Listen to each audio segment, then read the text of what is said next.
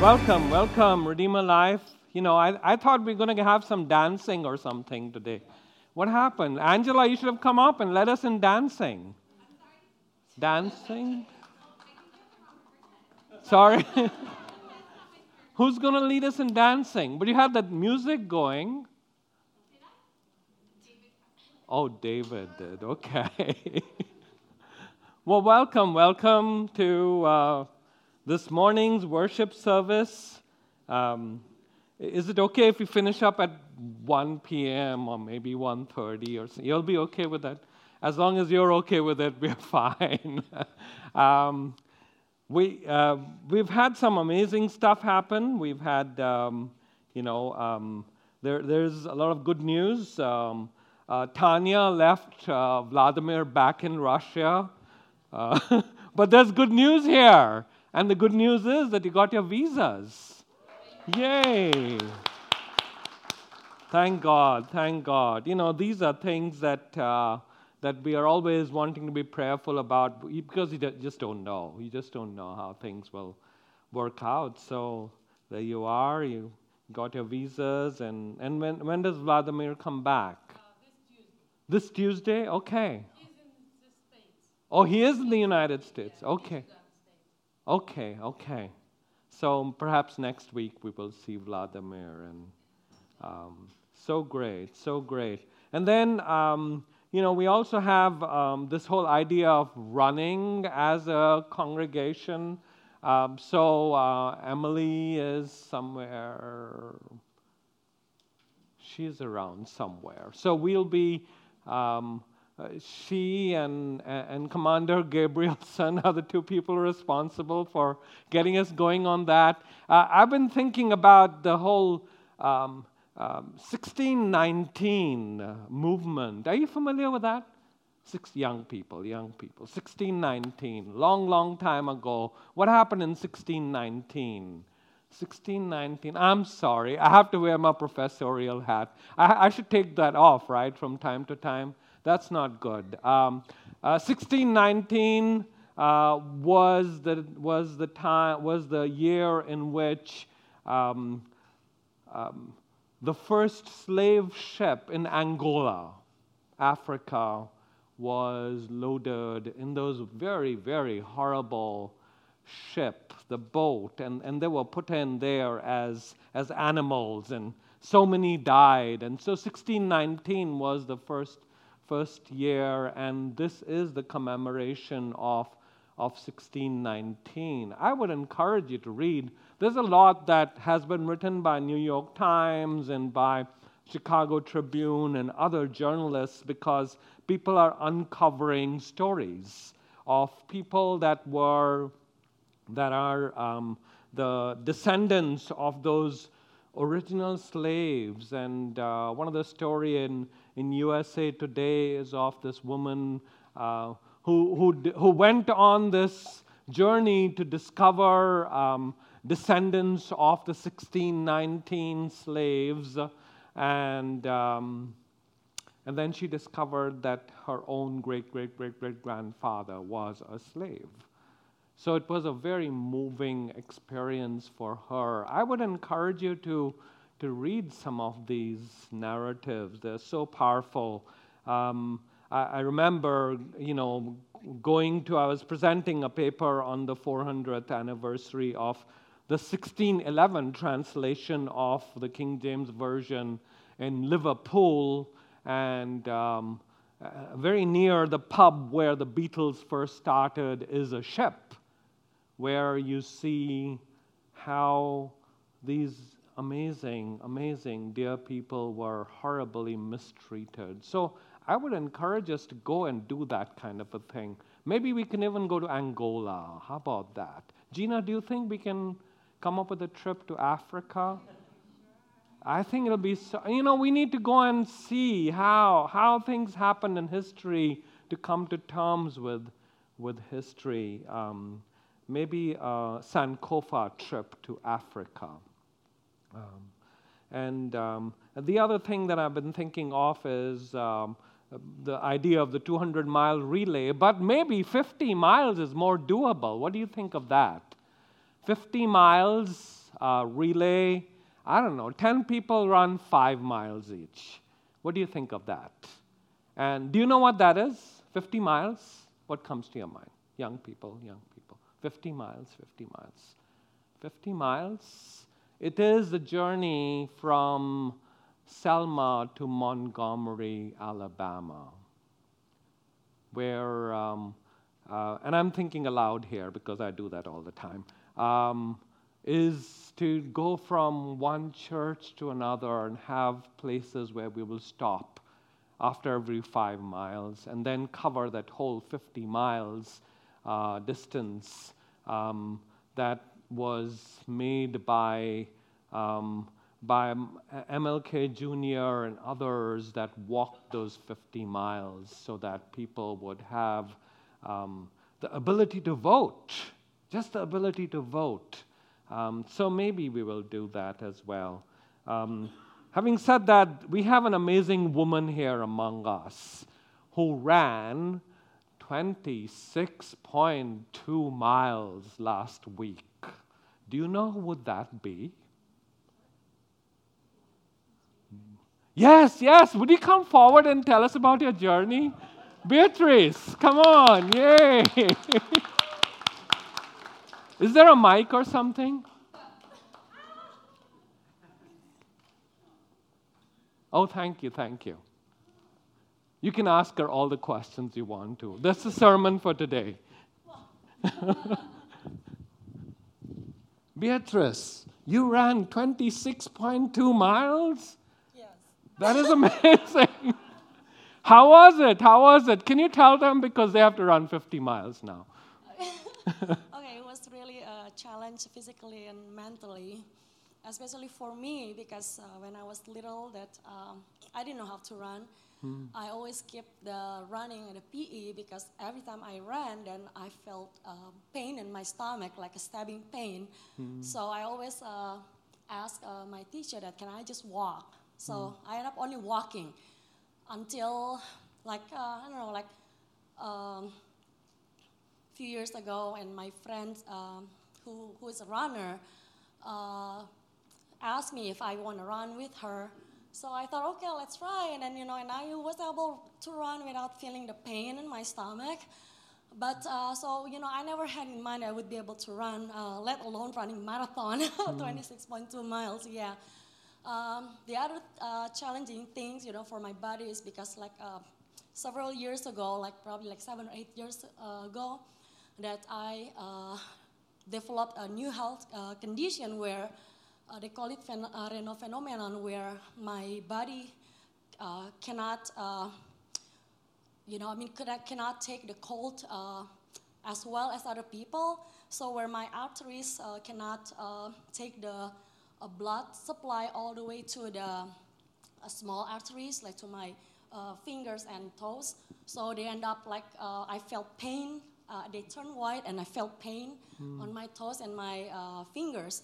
So last year I ran a half marathon with Jennifer Benson, and um, it was also another challenge because the weather there was like a rain the night or two nights before, so end up with a lot of puddles. Mm. And then so we had to run through all the puddles. You know, it was like uh, 40 degrees, so it was really cold. And you know, when I saw it, I said, "Oh my goodness, okay, I don't think I would be able to finish the race because I have to run. The water is cold, and then what's going to happen to my toes? You know, like that. So, but you know what? I pray to God. You know, I mean, like, um, you got me here, so I'm not gonna run with anyone, but I'm running with you. So if you let me finish the race, then um, I'll finish the race. If not, mm-hmm. then uh, that's it. but then I was able to finish the race, and that's what led me to try the marathon. And then the, when people said the weather was really good for the runners, you know, like cold weather was better than hot than uh, the mm. hot weather. But this whole time when I trained myself, it was like I always ran in the basement on my treadmill with uh, like 69 or 70 degree. so mm. it was different because yeah, I I uh, I I'll probably ran outside like probably like 3%, you know, out of the 100% of my uh, training. So when I, uh, when I was in Chicago, it was really cold when I was waiting in line uh, to my corral. So I, my toes already started feeling, you know, all the pain, you know, like that. So mm. I kept wiggling my toes, and then okay, you know, it happened again. You know, we'll see. Mm. You know, I pray to God, you know, Lord, I'm here now. So, you know, if you, uh, it happened one year ago, but you know, I know that uh, that uh, if um, He allowed me to be here, then you know, then I'll do my best. And it was the race was like. Um, uh, I bought, uh, you know, like a long ja- uh, jacket, you know, from Goodwill that I thought I would just throw it away in the middle of the race, but I ended up wearing it the whole time because it was, because it was cold and the wind was really hard. You know, it like almost blew me away. So it wasn't easy, but uh, but yeah, I made it you know, I thought I didn't have goal, uh, like uh, the time goal when I'm going to finish the race. You know, my goal was just to finish the, mm-hmm. the race, yeah, to get to the finish line. But at mile 20, 21, I look at my watch and say, okay, my goal changed now. I should finish the race in less than six hours. So I finished the race in five hours and 38 minutes. Mm. And yeah.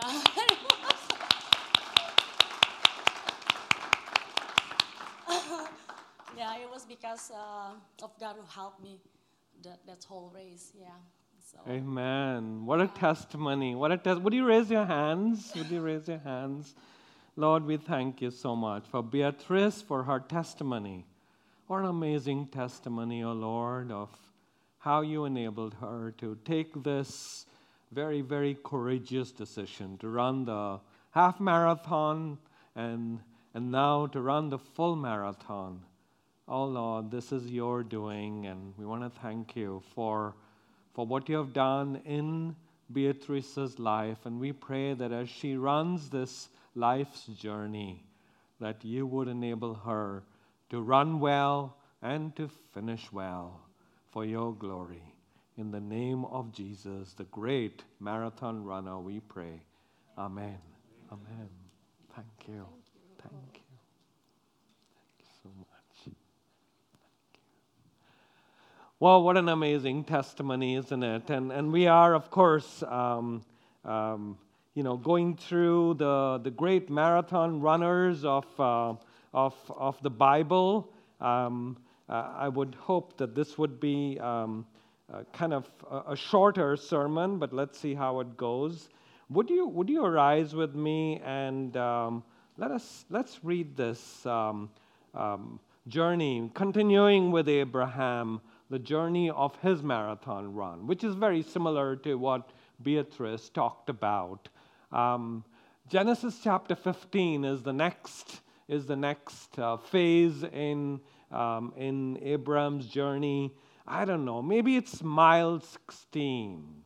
Just when you reached Moody Church is where he is right now, or maybe mile six. I don't know because you go around it twice. Genesis 15, 1 through 6 together. After this, the word of the Lord came to Abram in a vision. Do not be afraid, Abram. I'm your shield, your very great reward. But Abram said, Sovereign Lord, what can you give me since I remain childless? And the one who will inherit my estate is Eliezer of Damascus. And Abram said, you have given me no children, so no house will be my heir. Then the word of the Lord came to him This man will not be your heir, but a son who is in your own flesh and blood will be your heir. He took him outside and said, Look up at the sky and count the stars, if indeed you can count them. Then he said to him, so shall your offspring be. Abram believed the Lord, and he credited to him as righteousness. So, Lord, as we run this marathon race, we pray that you'd enable us to look to you all the time, like Abram did and like Beatrice did.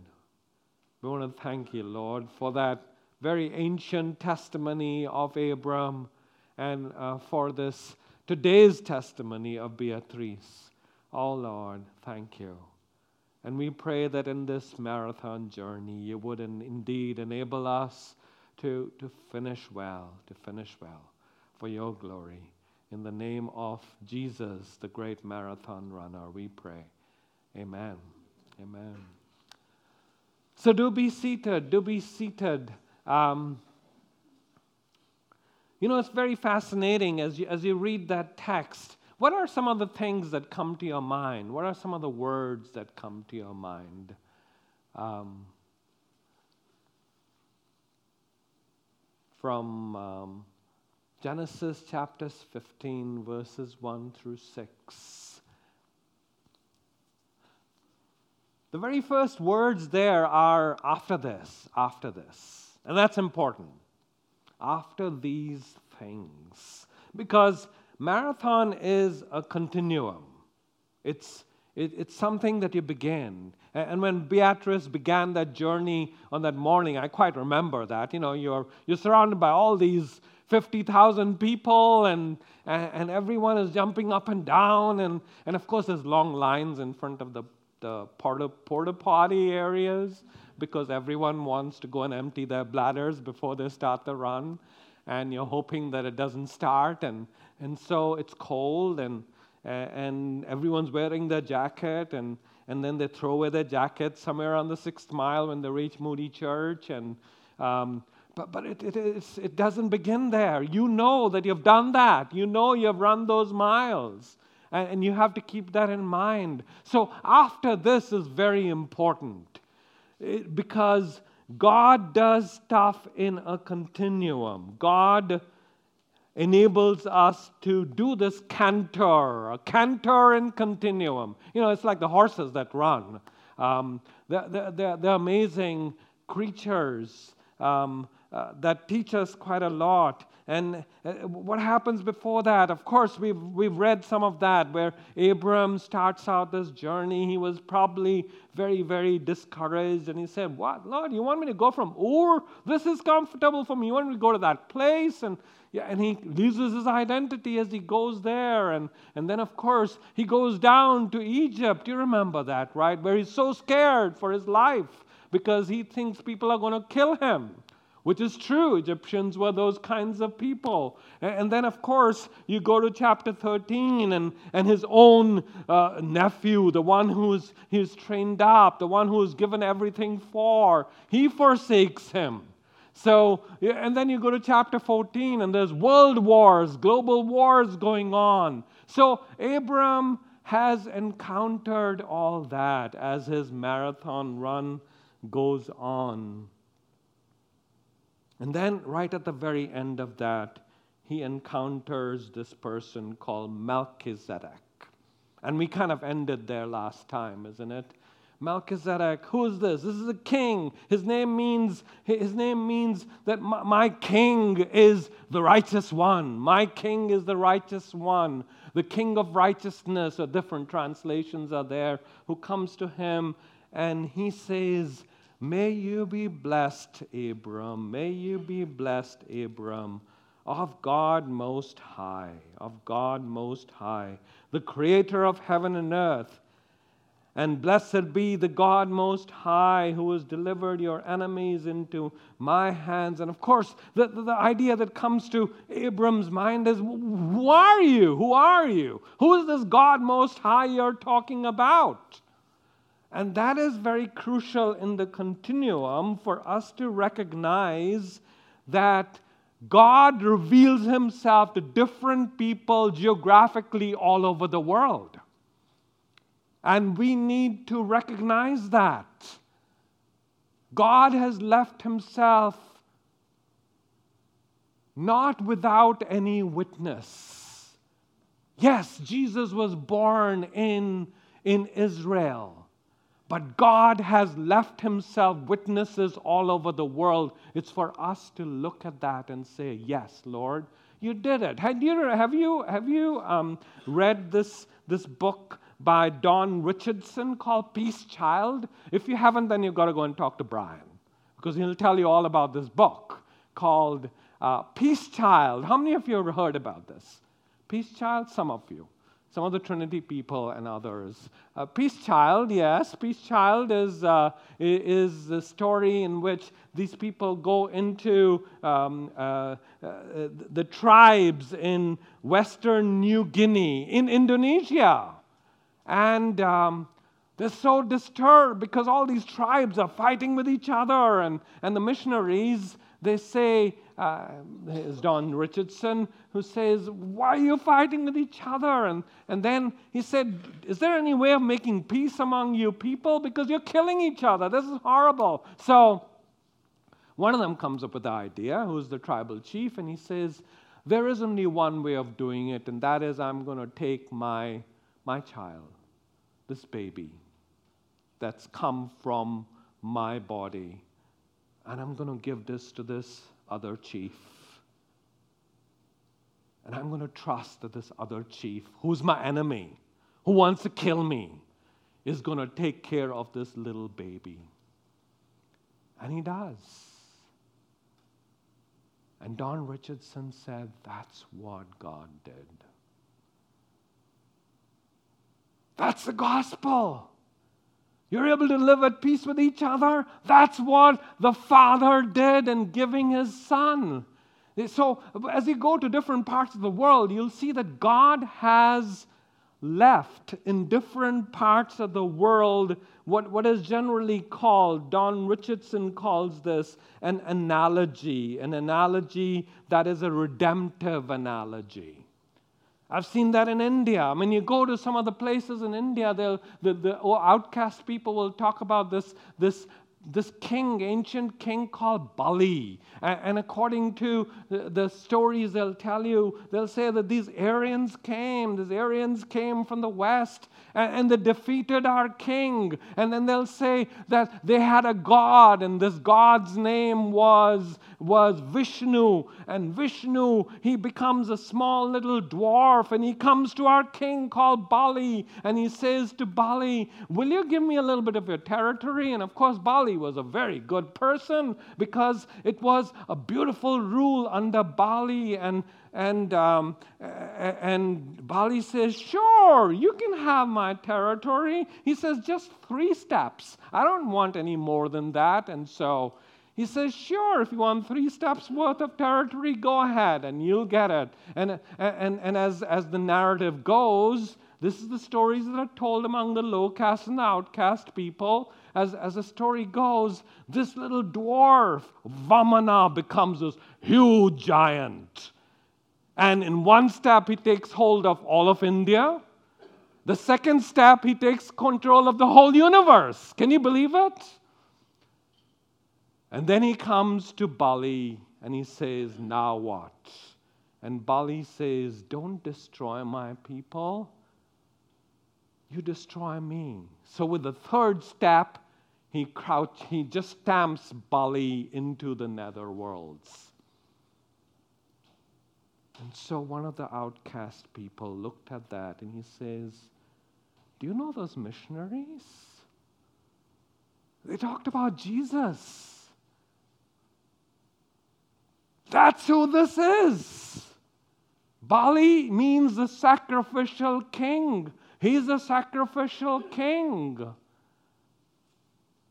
And so, huge, huge villages of low caste and outcast people became followers of Jesus. Do you see the redemptive analogies?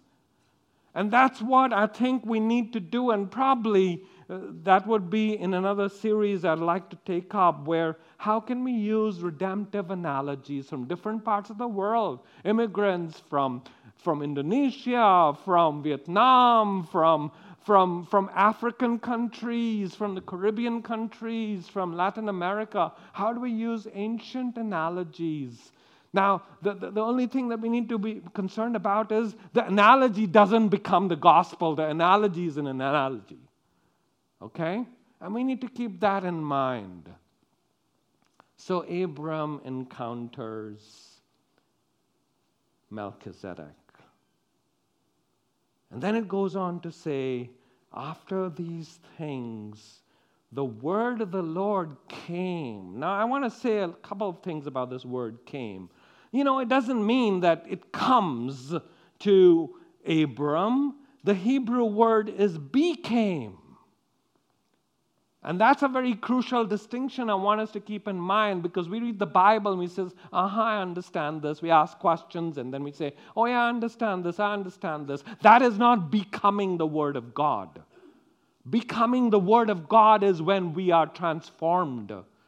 We encounter God as we read His Word and we are transformed. Otherwise, that is not encountering God or His Word.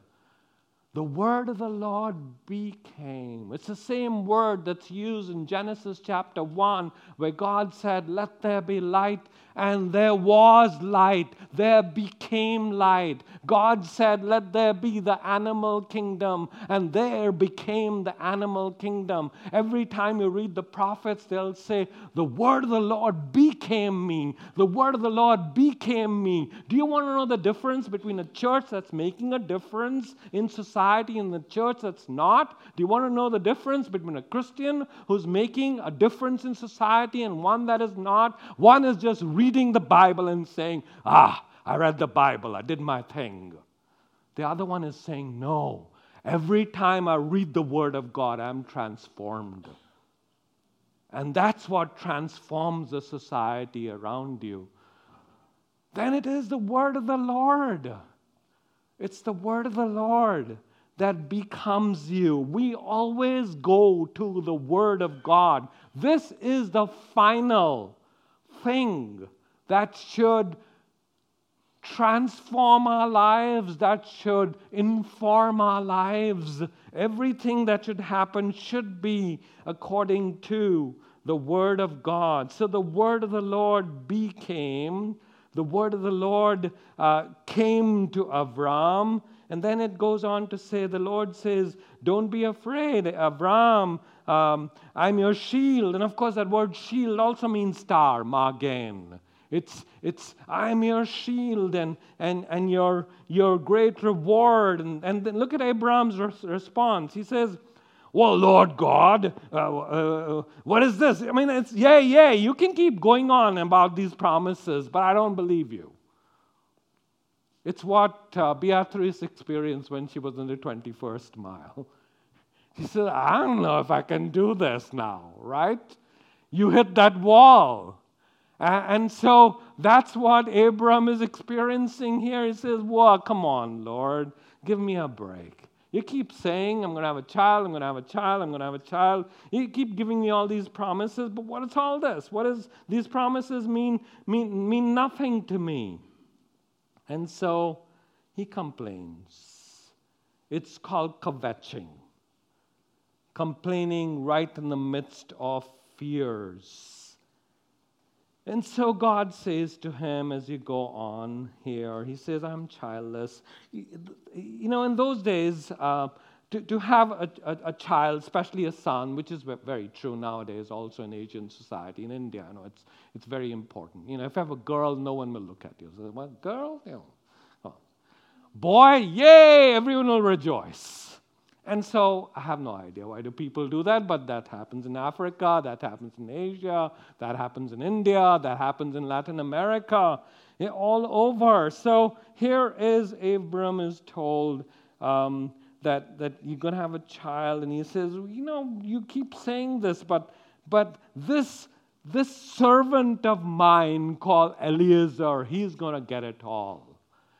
And I don't know what's going to happen because probably when I'm old and I don't have energy, he's going to probably kill me and take control of everything else.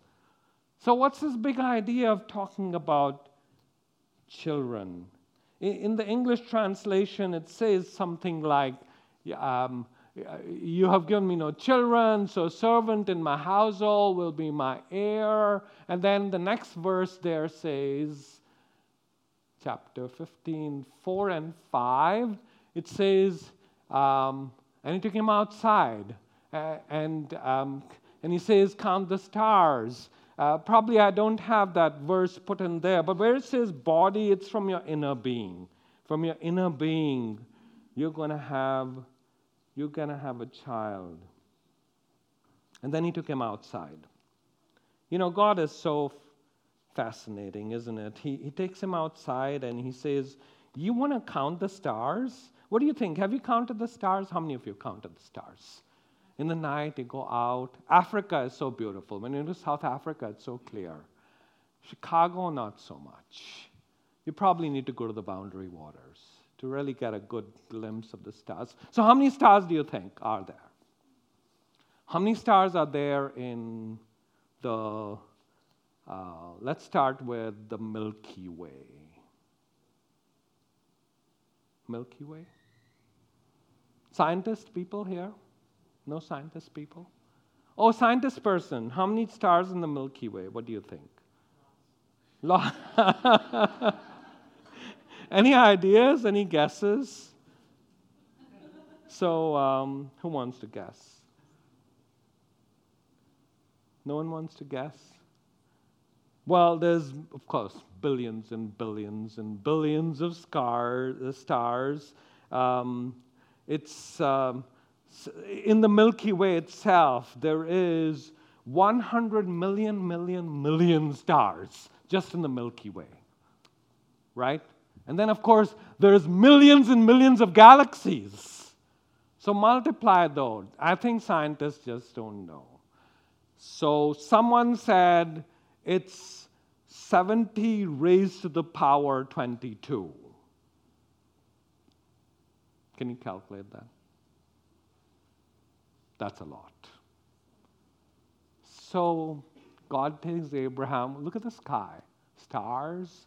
And of course, you need a telescope. With the naked eye itself, you can see thousands and thousands of stars. But with a telescope, you can see a lot more.